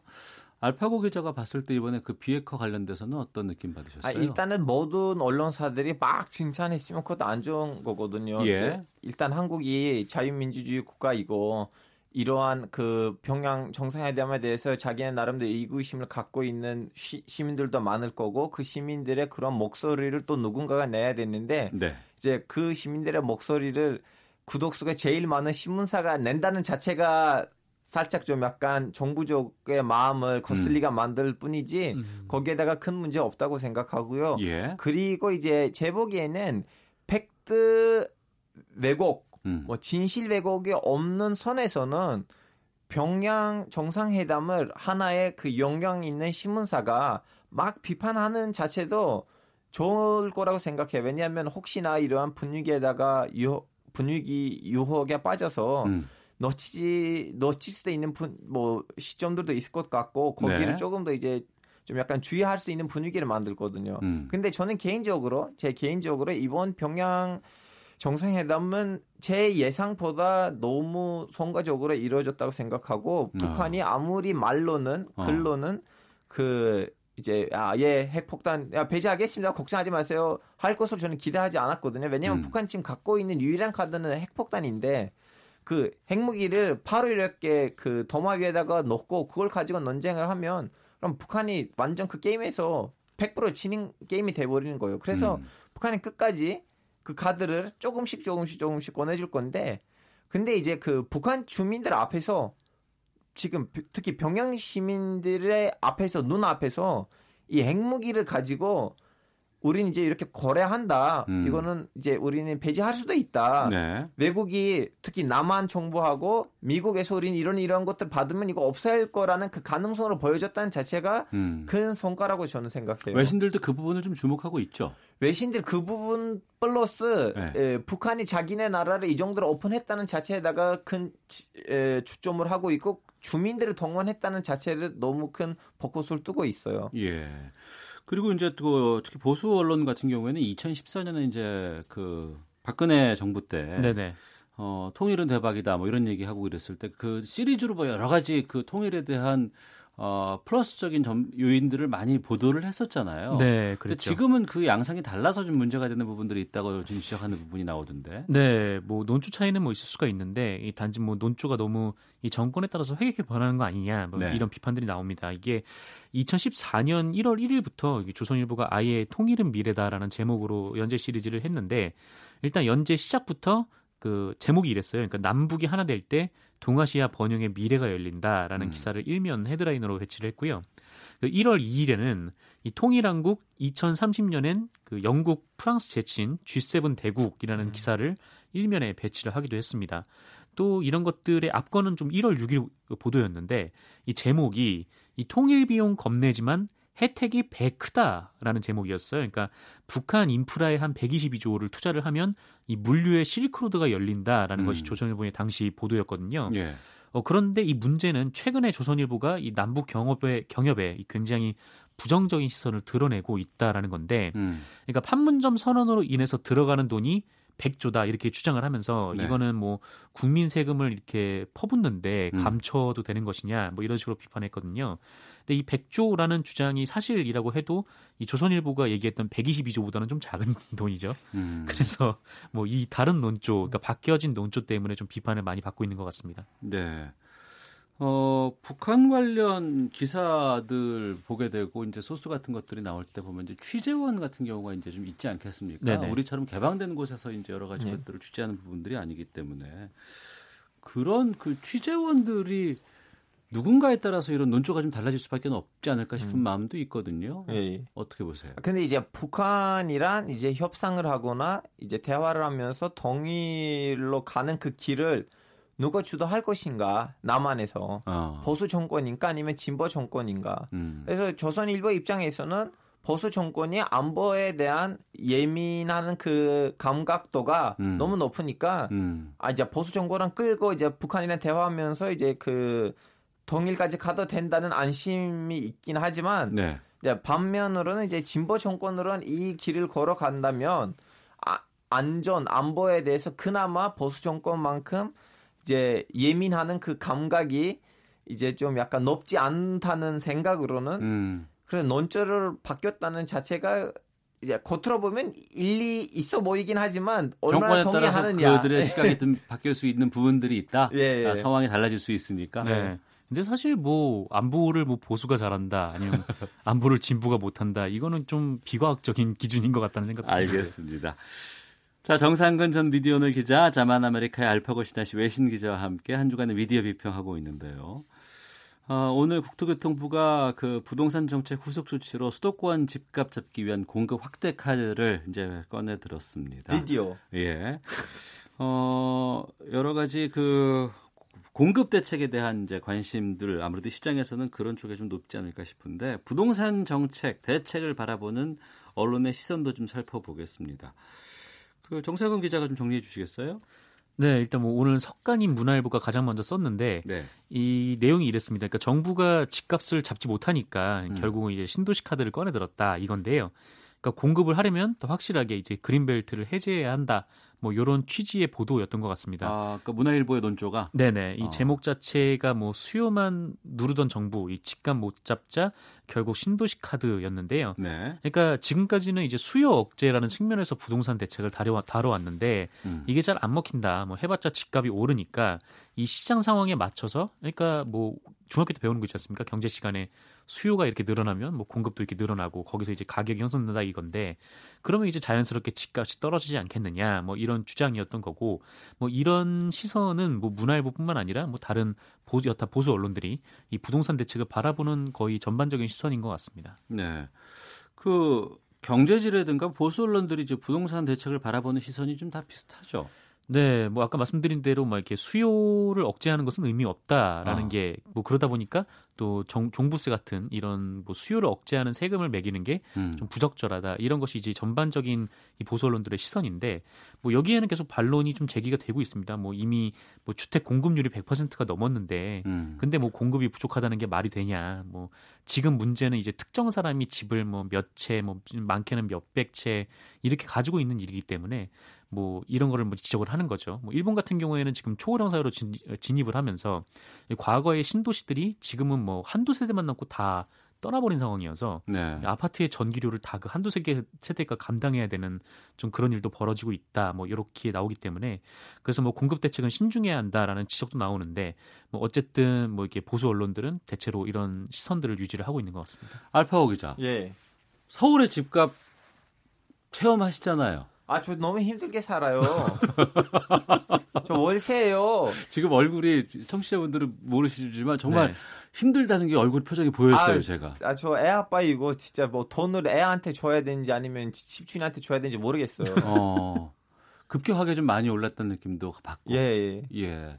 아니 이제 문제는 뭐냐면 방금 전에 정상근 기자는 말씀하셨는데 뭐 무슨 100% 넘었다. 아직 때 음. 제 알기로는 92% 94%이거든요. 네. 제 알기로는 자, 한국에서는 특히 한국보다는 서울에서는 그 부동산하고 주민의 서울 음. 주민의 비율이 너무 차이가 나니까 네. 어쩔 수 없이 집값이 올라가고 거기에다가 이제 일부 주민들도 자금이 많은 주민들도 음. 이제 부동산을 이제 투기 시장으로 보기가 시작하니까 네.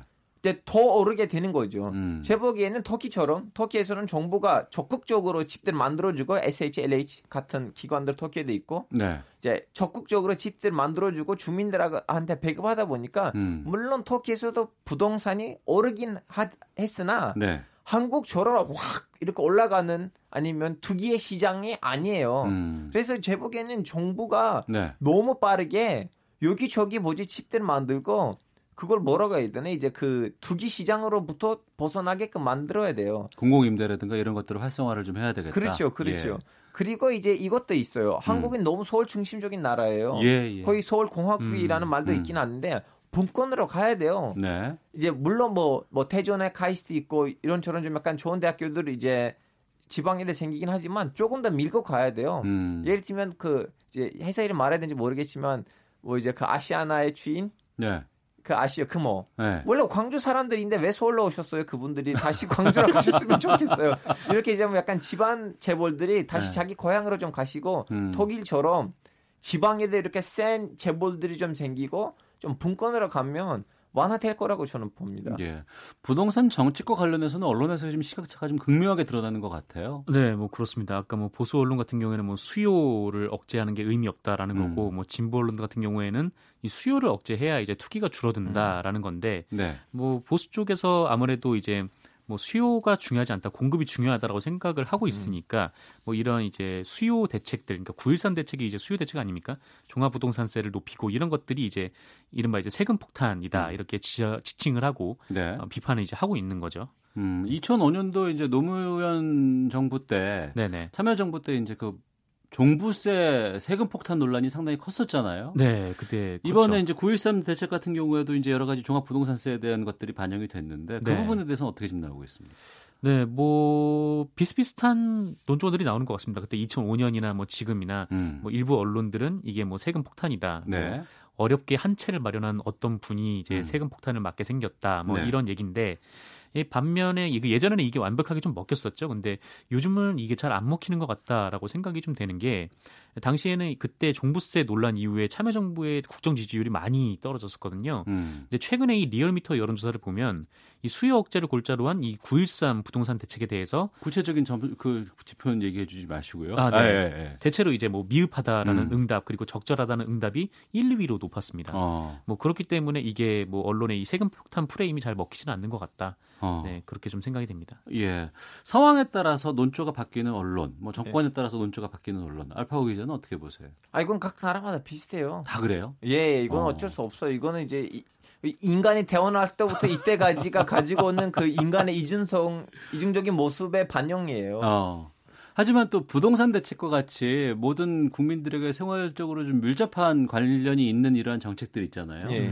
이런 것들에 대해서 이제 언론이 좀 냉정하고 냉철하게 좀 시, 국민들 위주로 시민 위주로 접근하는 게 필요할 것 같은데 이런 거에 대한 보도 지침 같은 것들 좀 있어야 되지 않을까 싶은 마음도 있어요. 솔직히. 네. 근데 뭐 사실 뭐 그동안 이제 뭐 언론에서 뭐 부동산을 더 많이 지어야 한다. 라고 이런 거에 대해서 좀 시민들이 좀 비판을 해왔던 게 음. 요새 이제 신문들의 광고가 잘 안 되지 않습니까? 이게 네. 신문을 보는 사람들이 많이 줄어들고 하니까 뭐 광고 효율성이 많이 떨어졌는데 근데 이제 유일하게 잘 되는 광고가 이제 부동산 광고들이 많거든요. 음. 왜냐면은 부동산 광고 같은 경우에는 들어가야 되는 정보가 굉장히 많아서 네. 이 신문 광고로 하기에는 굉장히 좀 적절한 광고인데 그런 광고들이 계속 언론에 실리다 보니까 음. 이런 언론들이 이제 뭐 공급을 확대하고 부동산 그 건설을 뭐 규제하고 억제해서는 안 된다 이렇게 비판하는 게 잘 받아들여지지 않는 거죠. 그러니까 물론 뭐 스스로가 이제 뭐 그 판단을 해서 뭐, 네. 뭐 하여튼 수요 억제는 소용이 없고 공급 확대로 가는 게 맞다라고 판단을 내릴 수는 있지만 음. 뭐 그럴 경우에는 뭐 좀 뭐랄까 하여튼 이런 광고들과 함께 그런 기사가 좀 나가지 않는 모습이 보이는 게 좀더 네. 진실성 있게 다가가지 않을까라는 생각도 좀 들기도 합니다. 예. 그 서울 부동산 그 집값에 대해서는 알파고 기자가 하실 말씀 좀 있을 것 같아요. 저는 분양을 신청했는데요. 나왔으면 네. 좋겠어요. 기다리고 있습니다. 아 그렇군요. 네. 알겠습니다. 지, 뭐 경쟁률이 어마어마하대요. 네. 1대 50인가 1대 60인가. 어. 예. 나왔으면 좋겠어요. 예, 잘 되면 알려주세요. 아예 잘 되면 밥 사드릴게요. 알겠습니다. 오태오늘 시사본부 정상근 전 미디어 오늘 기자, 자만 아메리카의 알파고 신하 외신 기자와 함께 한 주간의 미디어 비평 와치도 코너 진행을 해봤습니다. 알파고 기자 친구들 터키 돌아갔어요? 아 예, 얼마 전에 들어갔습니다. 어, 그 MBC죠? 거기가 그 네, M땡 방송국에서 네. 어서 한국 처음이지 어, 그 방송이 그... 있는데 다음 주 목요일 본방 사수 부탁드립니다. 아, 유명한 분이네. 아. 니 아니 무슨 유명한 분이요. 알겠습니다. 타사 방송 광고를 이렇게. 자 미디어 비평 마치겠습니다. 고맙습니다. 고맙습니다. 네, 감사합니다. 헤드라인 뉴스입니다. 국토교통부가 옛 서울 성동구치소 부지와 개포동 재건마을 등 3만 5천 호의 공공택지 공급을 발표했습니다. 이번 발표에는 서울 지역 11곳 약 만호와 경기도 광명과 의왕, 성남과 시흥, 의정부 등 5곳에 17,000호, 또 인천 지역은 검암 역세권 7,800호가 포함됐습니다.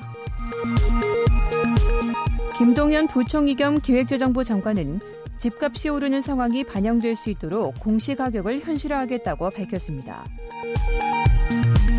입국장 면세점 도입 방안이 추석 연휴 이후에 발표됩니다. 경제협력개발기구 OECD는 올해 한국의 성장률 전망치를 3%에서 2.7%로 낮췄습니다.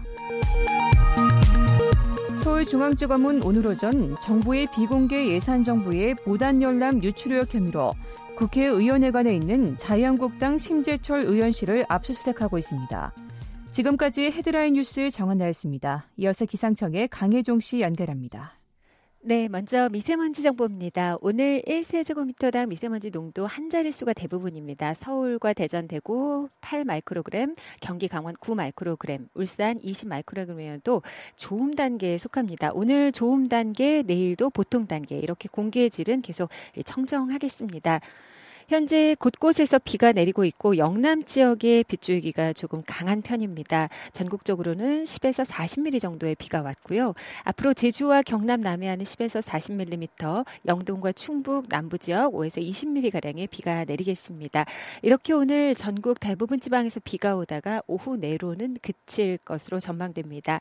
주말인 내일 전국적으로 대체로 맑겠습니다. 귀성하시는 분들은 오늘 밤과 내일 아침 사이에 안개가 짙으니까 이 점 주의하셔 야겠고 해상의 물결이 높습니다. 내일까지 남해상과 동해상, 제주도 해상 중심으로 물결이 높으니까 교통 해상 교통 쪽도 주의하셔야겠습니다. 오늘 낮 최고 기온 서울 23도 등으로 선선하겠고요. 내일도 서울의 아침 기온 18도, 낮 최고 기온 25도로 낮 기온이 오르고 아침 기온이 내려가면서 일교차가 커지고 날씨는 맑아지겠습니다. 지금 서울의 기온은 20도, 습도는 81%입니다. 지금까지 날씨였고요. 다음은 이 시각 교통 상황 알아보겠습니다. KBS 교통정보센터의 이승미 씨입니다. 네, 이 시각 교통 상황입니다. 전체적인 통행량은 늘었는데요. 아직은 귀성 차량이 많지는 않습니다. 다만 빗길에 사고 조심하셔야겠습니다. 중앙고속도로 춘천 방향으로 군인나들목 부근에서 사고 처리 계속되고 있습니다. 이 여파로 군위터널 진입 전부터 8km 구간의 정체가 심하고요. 경부고속도로 서울 방향으로도 구미 부근에서 사고로 정체고요. 이후 수원과 양재에서 반포 사이 막힙니다.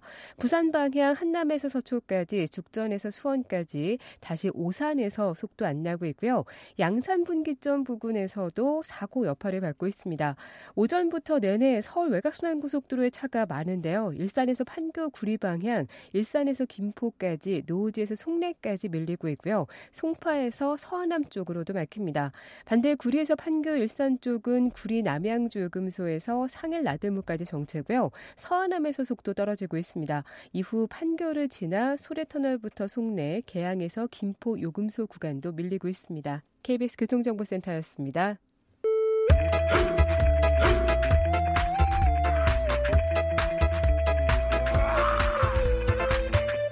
오태우래 시사 본부. 네, 시사 본부 듣고 계신 지금 시각 1시 33분 지나고 있습니다. 금요일입니다. 개콘보다 웃기고 미생만큼 씁쓸하다. 어느 기자가 이 프로그램을 보고서 쓴 감상평입니다. 시청률은 좀 많이 저조한 것 같습니다만 화제성만큼은 남다른 KBS의 프로그램이 있어서 여러분께 좀 소개를 시켜드리고 싶어서 좀 특별한 초대석으로 마련을 했습니다. 장르는 모큐멘터리라고 주장을 합니다. 제목은 회사 가기 싫어 두 감독인데요. 이선희 조나은 PD 스튜디오에 나와 있습니다. 두 분 어서 오십시오. 안녕하세요. 네, 인사말 좀 해주세요. 누구부터? 이선희 PD부터. 아, 예. 네. 안녕하세요. 회사 가기가 싫어서 프로그램으로 만든 회사 가기 싫어의 이선희 PD입니다. 예. 네, 안녕하세요. 저는 회사 가기 싫어의 조나은이라고 합니다. 네, 두 분이 제목을 회사 가기 싫어의 조나은 PD입니다. 이렇게 얘기를 하니까 정말 회사 있기 싫은 두 분이 모여 있는 것 같다는 느낌이 들었는데 조나은 PD는 다큐국이죠. 네, 그렇습니다. 그리고 이선희 PD는 예능국이고. 예능 출신입니다. 네. 네, 네. 그 두 분이 어떻게 만나게 된 거예요? 회사 가기 싫어서 회사 가기 싫어서 네. 눈이 딱 맞았습니다. 네, 의기투합하여. 네. 그러니까 KBS 프로그램 구조상 다큐 쪽에서는 다큐 프로그램을 만드는 거고 예능 PD들은 예능 프로그램을 만드는 건데 두 분이 같이 모여서 모큐멘터리라는 장르를 만든 거예요. 그 설명을 좀 누가 해주실까요?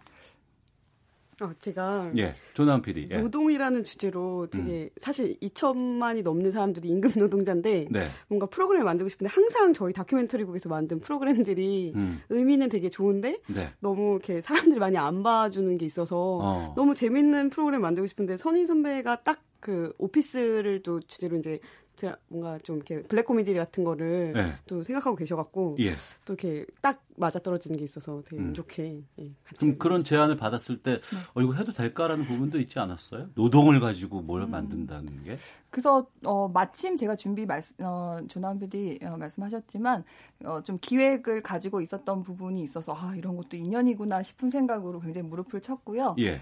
노동의 문제, 노동이라고 쓰고 오피스로 읽으면 어떻습니까? 라는 뭐 아이디어를 제안했어요. 어. 오피스물이라는 게 뭐 미생 뭐을 비롯해서 음. 뭐 TV 손자병법에 네. 이르기까지 사실은 크게 실패한 부분이 없었거든요. 그래서 음. 오피스, 노동을 오피스물로 풀면 좋겠다. 그거를 그 시트콤과 다큐멘터리를 섞으면 어떨까 하는 콜라보를 좀 제안을 했고요. 네. 좋은 아이디어라고 봐주셔서 어. 그 기획 제작국에서 적극적으로 네 밀어주셔가지고. 예. 하지만 이 방송을 듣고 있는 많은 청취자분들은 그 프로를 보질 못하신 분들이 많을 거예요. 어떤 프로그램인지 좀 소개를 해주세요. 어떤 내용인지. 네, 고품격 다큐멘터리는 아니고요. 아주 재밌는 예능도 네. 아니지만 어. 그 어드맨과 굉장히 되게 짠하고 공감이 되면서도 음. 또 가장 웃음과 공감을 잃지 않는 네. 그런 프로그램이고요.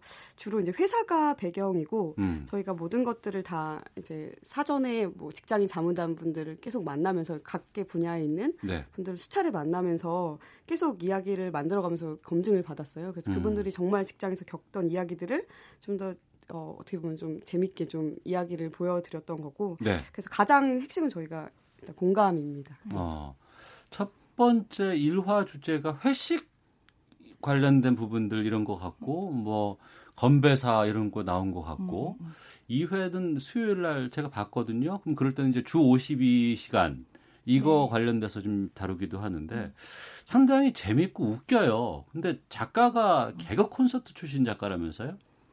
네, 개그 콘서트를 지금도 하고 있는 윤기영 작가가 대본을 맡았는데요. 네. 사실은 저희가 뭐 기획 제작국에서 제작하는 프로그램이다. 음. 그리고 뭐 아무래도 뭐 저도 좀 경단녀의 워킹맘 뭐 이러다 보니까 음. 사실은 선뜻 이렇게 도와주시겠다고 같이 하시겠다고 하는 작가분이 없어서 네. 어렵게 어렵게 사실 어. 뭐 지인 찬스로 모셔왔고요. 굉장히 예. 고생 많으셨긴 한데 그런 개그 적인 그런 결을 잘 살리면서 음. 또 저희 이제 노동 문제에 대해서 좀 어, 얘기하고자 하는 그런 것들도 잘 풀어주실 수 있는 굉장히 예, 적합하신 분이어서 네. 윤기영 작가님이 참 고생 많이 해주셨죠. 예.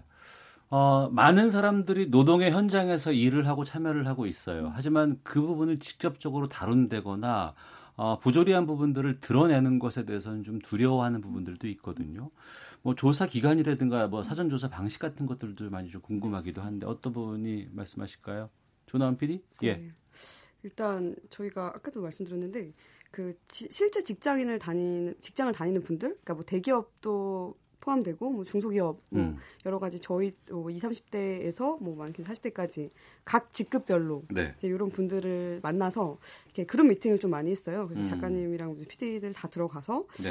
이야기를 좀 들었고 저희가 되게 재밌었던 건 저희가 어떤 창작이라던가 뭐 그런 것보다 훨씬 더 이야기가 되게 다양하더라고요. 어. 그리고 되게 충격적이어서 사실 저희가 쓸 수 없는 것들이 더 많았고 예를 들면 예를 들면 뭐, 뭐 예를 들면 좀 기억나시는 거 있어요? 음, 그 저희가 다루는 아. 모든 에피소드가 사실은 네. 아 개콘 작가구나 음. 뭐 예능 PD가 좀 각색해서 했으려니 각색은 맞는데 모두 실화를 기반으로 하고 있고 예. 저희의 모든 그 기획의 기획 단계의 대부분을 사실 그 취재 음. 할애할 만큼 네. 실제 사례들을 많이 발굴했고요. 그 사례가 워낙 네, 저희가 짜내는 것보다 훨씬 셌기 때문에 뭐 커피를 네 잔을 사와서 여덟 아홉 잔씩 만드는 그 종이컵 음. 뭐 그런 거라든지 네, 좀 생각이 뭐, 났어요. 네, 네. 그 일단 그 성희롱 같은 거에서 어. 예를 들어서 뭐 누가 자기의 뭐지 그 택배를 풀어갖고 그 부장님이 네. 야너 비키니 왔다 뭐 이런 것도 있었고 아 속옷을 택배를 네. 시켰는데 그거를 부장이 회사에. 공개를 해가지고 네. 막 얘기를 하고 왔다 이런 놀리는 것도 있었고 그리고 입사한 사람한테 뭐 대자보를 붙여서 예. 다들 이제 자기 신상 명수를 다 알게 되는 뭐 그런 어. 사례도 있었고 했는데 저희가 만든 것보다 더 충격적인 것들이 어. 많더라고요. 예. 예. 그 KBS에서 우리도 다 직장인이잖아요. 하지만 이제 다른 일반적인 회사와는 좀 다르거든요. 어, 언론사라는 특수성도 있고 또 프로그램을 다루는 이런 측면도 있기 때문에 어, 기존의 일반 회사원들보다는 좀 자유로운 부분들이 분명히 존재하는 건 있고 취재를 해보면서 어, 이런 건 참 내가 생각해도 좀 불편하다라는 느낌들도 많이 받으셨을 것 같아요. 불편도 불편인데 예. 그 예를 들어서 정말로 아침에 저희가 한 다스 체조 같은 걸 하잖아요. 네. 체조를 하는 회사들이 있더라고요. 그리고 어, 아침에 출근을 하면 정시에 체조를 같이 하는 굉장히 출근, 네, 출근은 9시인데 8시 네. 50분에 다 함께 체조를 하는 거죠. 어. 그리고 뭐 출근은 9시인데 한 8시 반까지는 나와서 음. 부장님 음. 자리로 찾아가서 인사. 그 다음에 과장님 자리로 찾아가서 인사. 음. 그 다음 대리님 자리로 찾아가서 인사. 또 도장 깨기도 아니고 쭉 자리를 찾아가서 인사하고 자기 자리에 앉는다. 근데 음. 그거는 저희가 너무 충격적이었는데 저희 같은 이런 문화에서는 잘 이해하기 힘들었는데 네. 그게 너무 신기하지 않아? 라고 했더니 일반 직장인들이 아니 그게 어느 부분이 신기하고 재미있는 겁니까? 그러니까 너무 당연한 거니까 음. 그거에 대해서 그건 특이하지 않은데라고 받아들이더라고요. 그래서 저희가 어, 참 자유로운 문화에서 그러니까 그 부분을 네, 보면서 그러니까 일반 드라마로 이걸 만들어냈으면은 공감대가 좀 떨어졌을 것 같아요. 음. 근데 이것을 다큐성의 형태의 드라마를 차용을 해가지고 이제 네. 모큐멘터리라는 음. 이름으로 나가기 때문에 음. 많은 공감을 가게 되는데 중간 중간에 뜬금없는 전문가 인터뷰가 꽤 많이 나와요. 회식 자리에 자리 배치를 가지고 바둑 기사가 논의를 한다거나 이런 거는 네. 어떻게 만드시게 된 거예요? 우선 그 바둑 배치는 그 조나운 PD 아이디어였는데요. 네. 그 그냥 멀멀하게 CG로 할 수도 있는 부분을 음. 또 이제 그런 식으로 펼치는 사실 되게 번거롭고 촬영 잠깐 나가는 거지만 촬영이 굉장히 번거롭고 힘들거든요. 네. 공들여서 많이 작업해서 예, 좋은 반응을 얻어서 좋았던 것 같고 뭐 그냥 저희의 공동 작업 중에 사실 아이디어들이 다 나와요. 음. 아주 초반의 구성부터 마지막 이제 대본 엔드까지 어 전부 공동 작업에 어, 그런 결과물이기 때문에 뭐 예, 다양한 의견들을 많이 어, 제안하고 있고. 아 그리고 이게 되게 시너지에 좋은 점인데 예. 다큐를 다 제가 찍고 뭐 이렇게 난그 웃기는 건 소희 선배가 담당하실 거라고 생각을 하는데 음. 다큐 아이디어를 진짜 주세요. 예를 들어서 랩 같은 서해가도 아, 오히려 예능 선배가 더 이제 그런 아이디어가 있고 저희는 그림만 구현하면 되는. 네. 뭐 그래서 오히려 저희가 항상 이제 고, 고정관념에 빠뜨려 있는 다큐 방식이 아니라 사실 어. 다큐에서는 노래 그러니까 전문가 인터뷰가 나올 때 노래를 깔지 않잖아요. 예. 근데 그런 식으로 새로운 시도들을 되게 많이 하게 되고 음. 저희도 이제 고, 착됐던 생각들을 좀 저희 시사본부에 노변의 네. 시사법정에 노영희 변호사까지도 아. 전문가로 음. 그 네, 데려가셔서 네, 네, 찍은 걸 제가 봤어요. 이 전문가는 정말 그 음. 탁월한 섭외였다라고 좀 생각하시는 분 누가 있으실까요? 네, 탁월한 뭐. 아, 예, 맞아요. 노영희 음. 변호사님 너무 말씀을 잘하셔갖고 음, 음, 음. 내가 그집 보면 편집을 선배가 하셨는데 너무 웃겼던 게 그 같이 나오셨던 지훈 변호사님도 되게 말씀 박지훈 변호사도 네, 나오셨죠. 네, 잘하시잖아요. 근데 뭔가 저희가 약간 혼나는 듯한 느낌으로 붙이긴 했었는데 둘 분 다 너무 콘텐츠도 음. 재밌으시고 많이 해주셨는데 말을 저희가 fast를 안 돌렸는데도 엄청 말을 빠르게 해주셔갖고 뭔가 직장인들이 사이다 많이 느꼈다고. 네. 네. 회식이 왜 지금 2회까지 나갔나요? 네, 이게 총 몇 회 분량이에요? 저희 6개 준비하고 있습니다. 아, 그래요? 네. 반응이 좀 와요? 사람들에게? 예, 주변 반응, 음. 화제성, 그러니까 화제성 수치가 대단히 높지는 않고요. 아이돌이 나오지 않기 때문에. 네. 뭐 절대적으로 좀 열세이기는 하나 보신 음. 분들은 어 그러니까 재구매 의사 이런 게 중요한 것처럼 저희도 2화, 3화 다시 시청할 의사가 있다라는 것들을 밝혀 주시는 것들이 굉장히 고무적이고 많이 네. 칭찬해 주시고 그 시청률 안 나온다고 기운 빠지거나 그 초시, 초심을 잃지 말고 의도를 잃지 말고 가라고 얘기해 주시는 거 좋고 음. 또첫 번째 그 방송보다 두 번째 방송에서는 그 2049라고 하죠. 2049 타겟 시청층 저, 자체가 두 배 이상 증가한 것들은 굉장히 고무적이고 네. 그래서 저희도 조금 더 열심히 홍보의 어, 부분에도 좀 그렇고요. 더 열심히 제작하려고 하고 있는데 마침 추석 명절이라 네 방송이 죽습니다. 잊어버려지지 마시고 네 기사가 직장인들의 반응이 참 많이 다양하게 들어올 음, 것 같아요. 네 네네. 네. 어, 뭐라 직장인들 뭐 어, 댓글 반응도 실시간 댓글도 어 공감이다, 뭐, 현타 온다 뭐 어. 이런 거고 뭐 굉장히 예, 너무 사실적이다라는 얘기들 많이 해 주셔서 그 부분 좋고 공감된다, 위로된다 하는 것들 저희가 애초에 가졌던 그런 기획 의도를 예. 어, 읽어주시고 어. 어, 고맙다고 얘기해주시고 하는 것들 너무 감사합니다. 예. 총 6화인데 지금 2회까지 나갔잖아요. 그러면 앞으로는 어떤 주제들을 다루게 돼요? 공개해 주실 수도 있죠. 예. 그럼요. 얼마든지 공개 가능하죠. 예. 3회는 일단 가장 요즘 직장인들에게 스트레스인 신종 무기 SNS를 다루고 있고요. 사내 SNS 카톡으로 뭐 명령하고 뭐 이런 거 말씀하시. 뭐 예, 예, 금지법도 발의되고 예. 했죠. 어. 음, 그런 내용을 좀 사실 다른 적이 없죠 다른 데서. 그래서 예. 그걸 아, SNS로 딱 주제를 정했고요. 어. 그리고 그 다음에 이제 휴가 예. 그리고 그 다음에 이제 직장 내에 있는 각종 갈등들, 갈등 관계들 어. 그리고 월급과 투잡, 네. 이런 것들 다루려고 합니다. 예. 그 우리 사회 직장인들이 정말 고민 많 있구나 아니면 고생 많이 하고 있다라는 것을 찍으면서도 많이 좀 접하셨을 것 같아요. 네, 느끼실 네, 네. 수도 있을 것 음. 같기도 하고 어떤 느낌 드세요? 우선 일도 물론 힘들겠지만 일보다 나를 더 힘들게 하는 것은 일 그 이외의 것이다. 직장 아. 안에서 나를 힘들게 하는 건 일이 아니다라고 한결같이 입을 모으셨던 그 직장인 분들 얘기가 굉장히 충격적이었고 예. 그 이외의 것들 그러니까 결국은 조직의 문화 음. 또 기타 여타의 다른 것들이겠죠. 네. 그러니까 일만 충분히 열심히 할 수 있는 그런 문화를 좀 만들어 달라는 것들이 요구 사항이면 참 음. 이게 뭔가 되게 아이러닉하잖아요. 네. 그래서 그런 조직 문화에 대해서 한번 다시금 생각해 볼 수 있는 계기를 저희가 좀 만들어 드릴 수 있으면 제일 좋겠다는 생각이 있습니다. 조나은 프로듀서는요? 네. 저는 일단 이거는 어떤 분들에게는 아 나만 그런 게 아니구나 나만 저렇게 힘든 게 아니구나를 이렇게 느낄 수 있는 음. 되게 프로그램이고 또 저희 주 시청자이기도 하고 이제 어떤 어른들 네. 직장에서 좀 힘을 갖고 계신 분들한테는 아 저런 거 누군가에게 또 상처가 될 수도 있고 힘들 어. 수도 있구나를 좀 느끼게 해주면 저희 사실 기획 의도는 되게 많이 살 것 같아서 예. 네 그래서 저희 아버지도 예. 그 어르신인데 네. 보시면 되게 재밌게 보시더라고요. 아 저러냐?라고 저한테 얘기를 하시는데 그럴 때 되게 뿌듯하더라고요. 예, 네. 우리가 알게 모르게 그 직장 내에서 무슨 뭐 상사가 됐건 아니면 밑에 후배가 됐건 상처를 주는 행동들이나 판단 같은 것들을 꽤 많이 하잖아요. 내가 모르는 사이. 사이에. 네. 그러니까 회식 자리 같은 데 가서 야, 그 재미 너 제, 평소에 재밌게 얘기도 하고 하니까 무슨 뭐 건배사 좀 재밌게 좀 해 봐 이런 거 주문할 수도 있고 부탁할 수도 있는데 정작 그것 때문에 누군가는 힘들어하고 그 공부해야 되고 여기저기서 차용해야 된다. 근데 그 대통령 건배사 그 그분은 누구세요?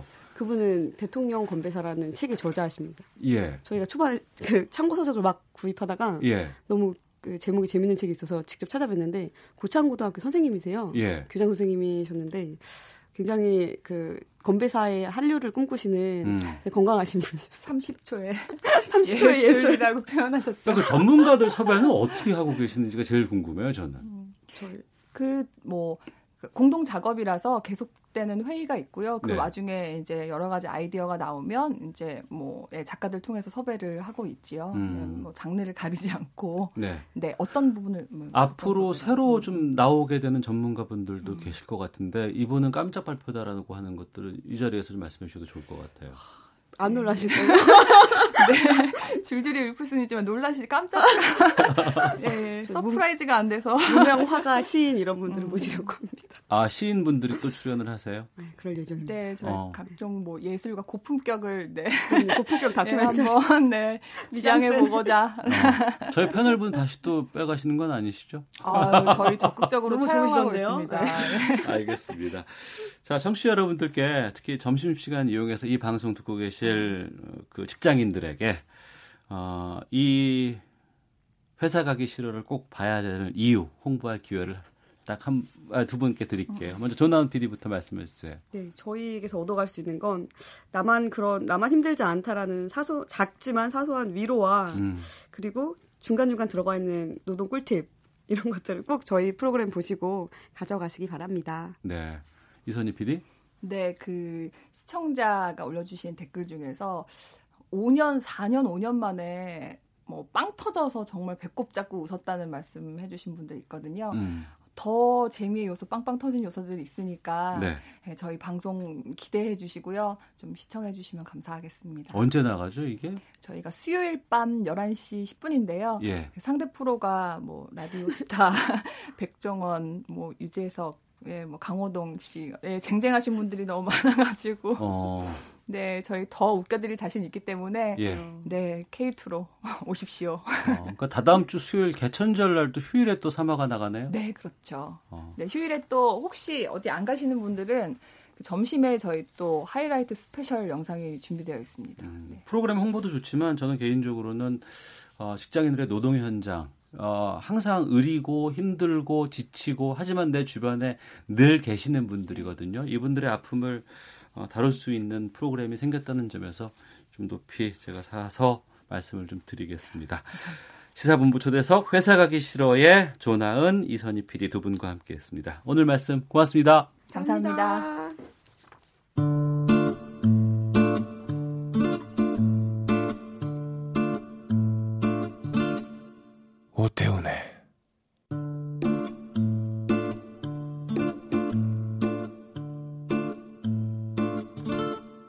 시사본부.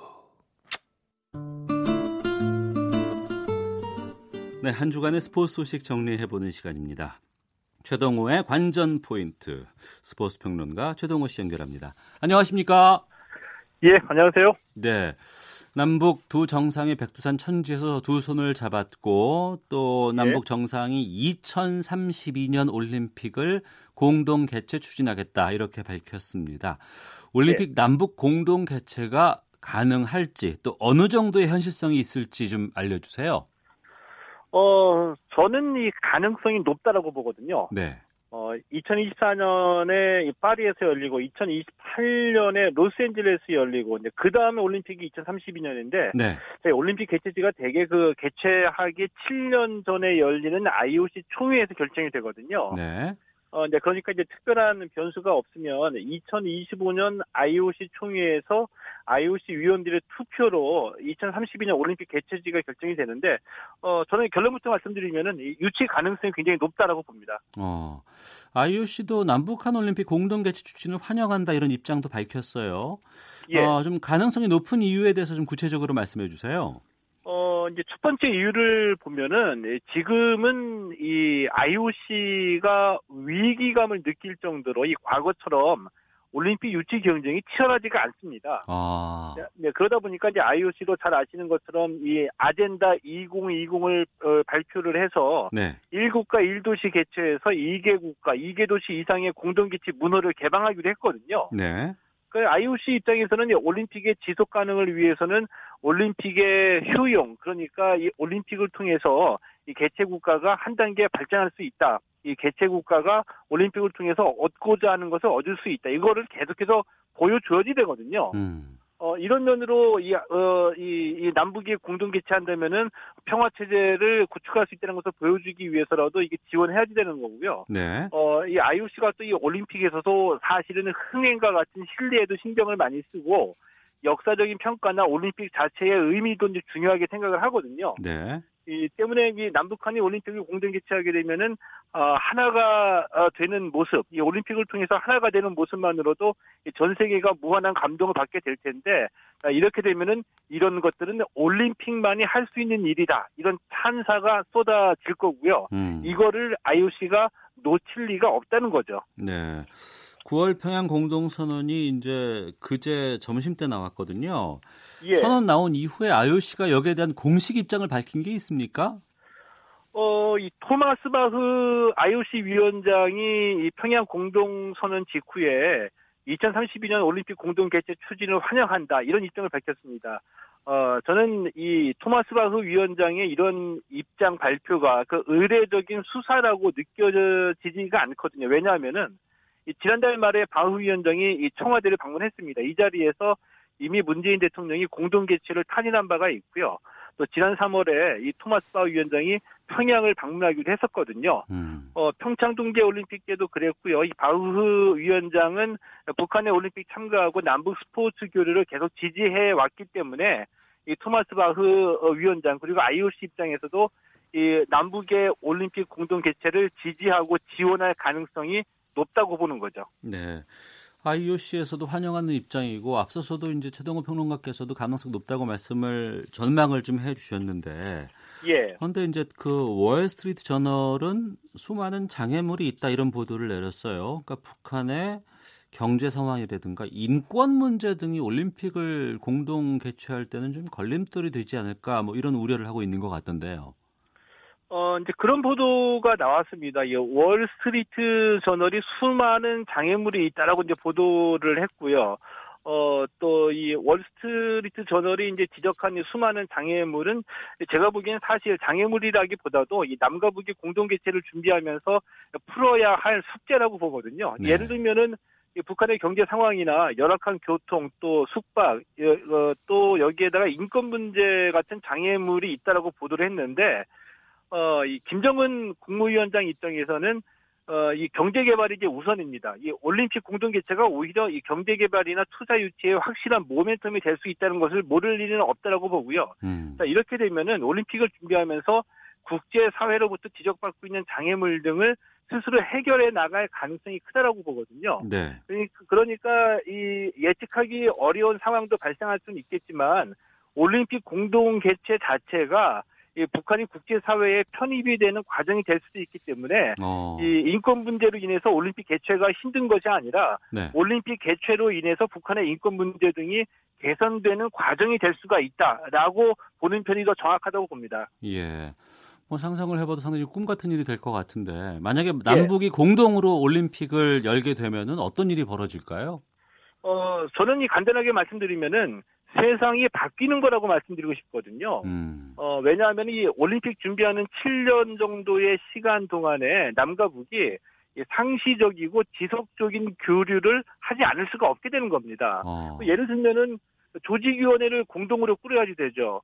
또 단일팀이 출전하는데 이렇게 되면은 종목별로 선수 선발하고 훈련하고 교류를 또 지속적으로 해야지 되고 예. 이 밖에도 교통이나 통신, 숙박, 관광 등등의 이 모든 분야에서 남과 북이 함께 준비해야 되기 때문에 음. 지속적이고 상시적인 남북 교류가 발생하지 않을 수가 없다라고 이제 보는 거거든요. 네. 어, 또 예를 들면은 올림픽 기간 동안에 어, 티켓을 산 사람들이 북한에 가서 올림픽 경기를 봐야지 되잖아요. 음. 이거 못 보게 막을 수가 없거든요. 네.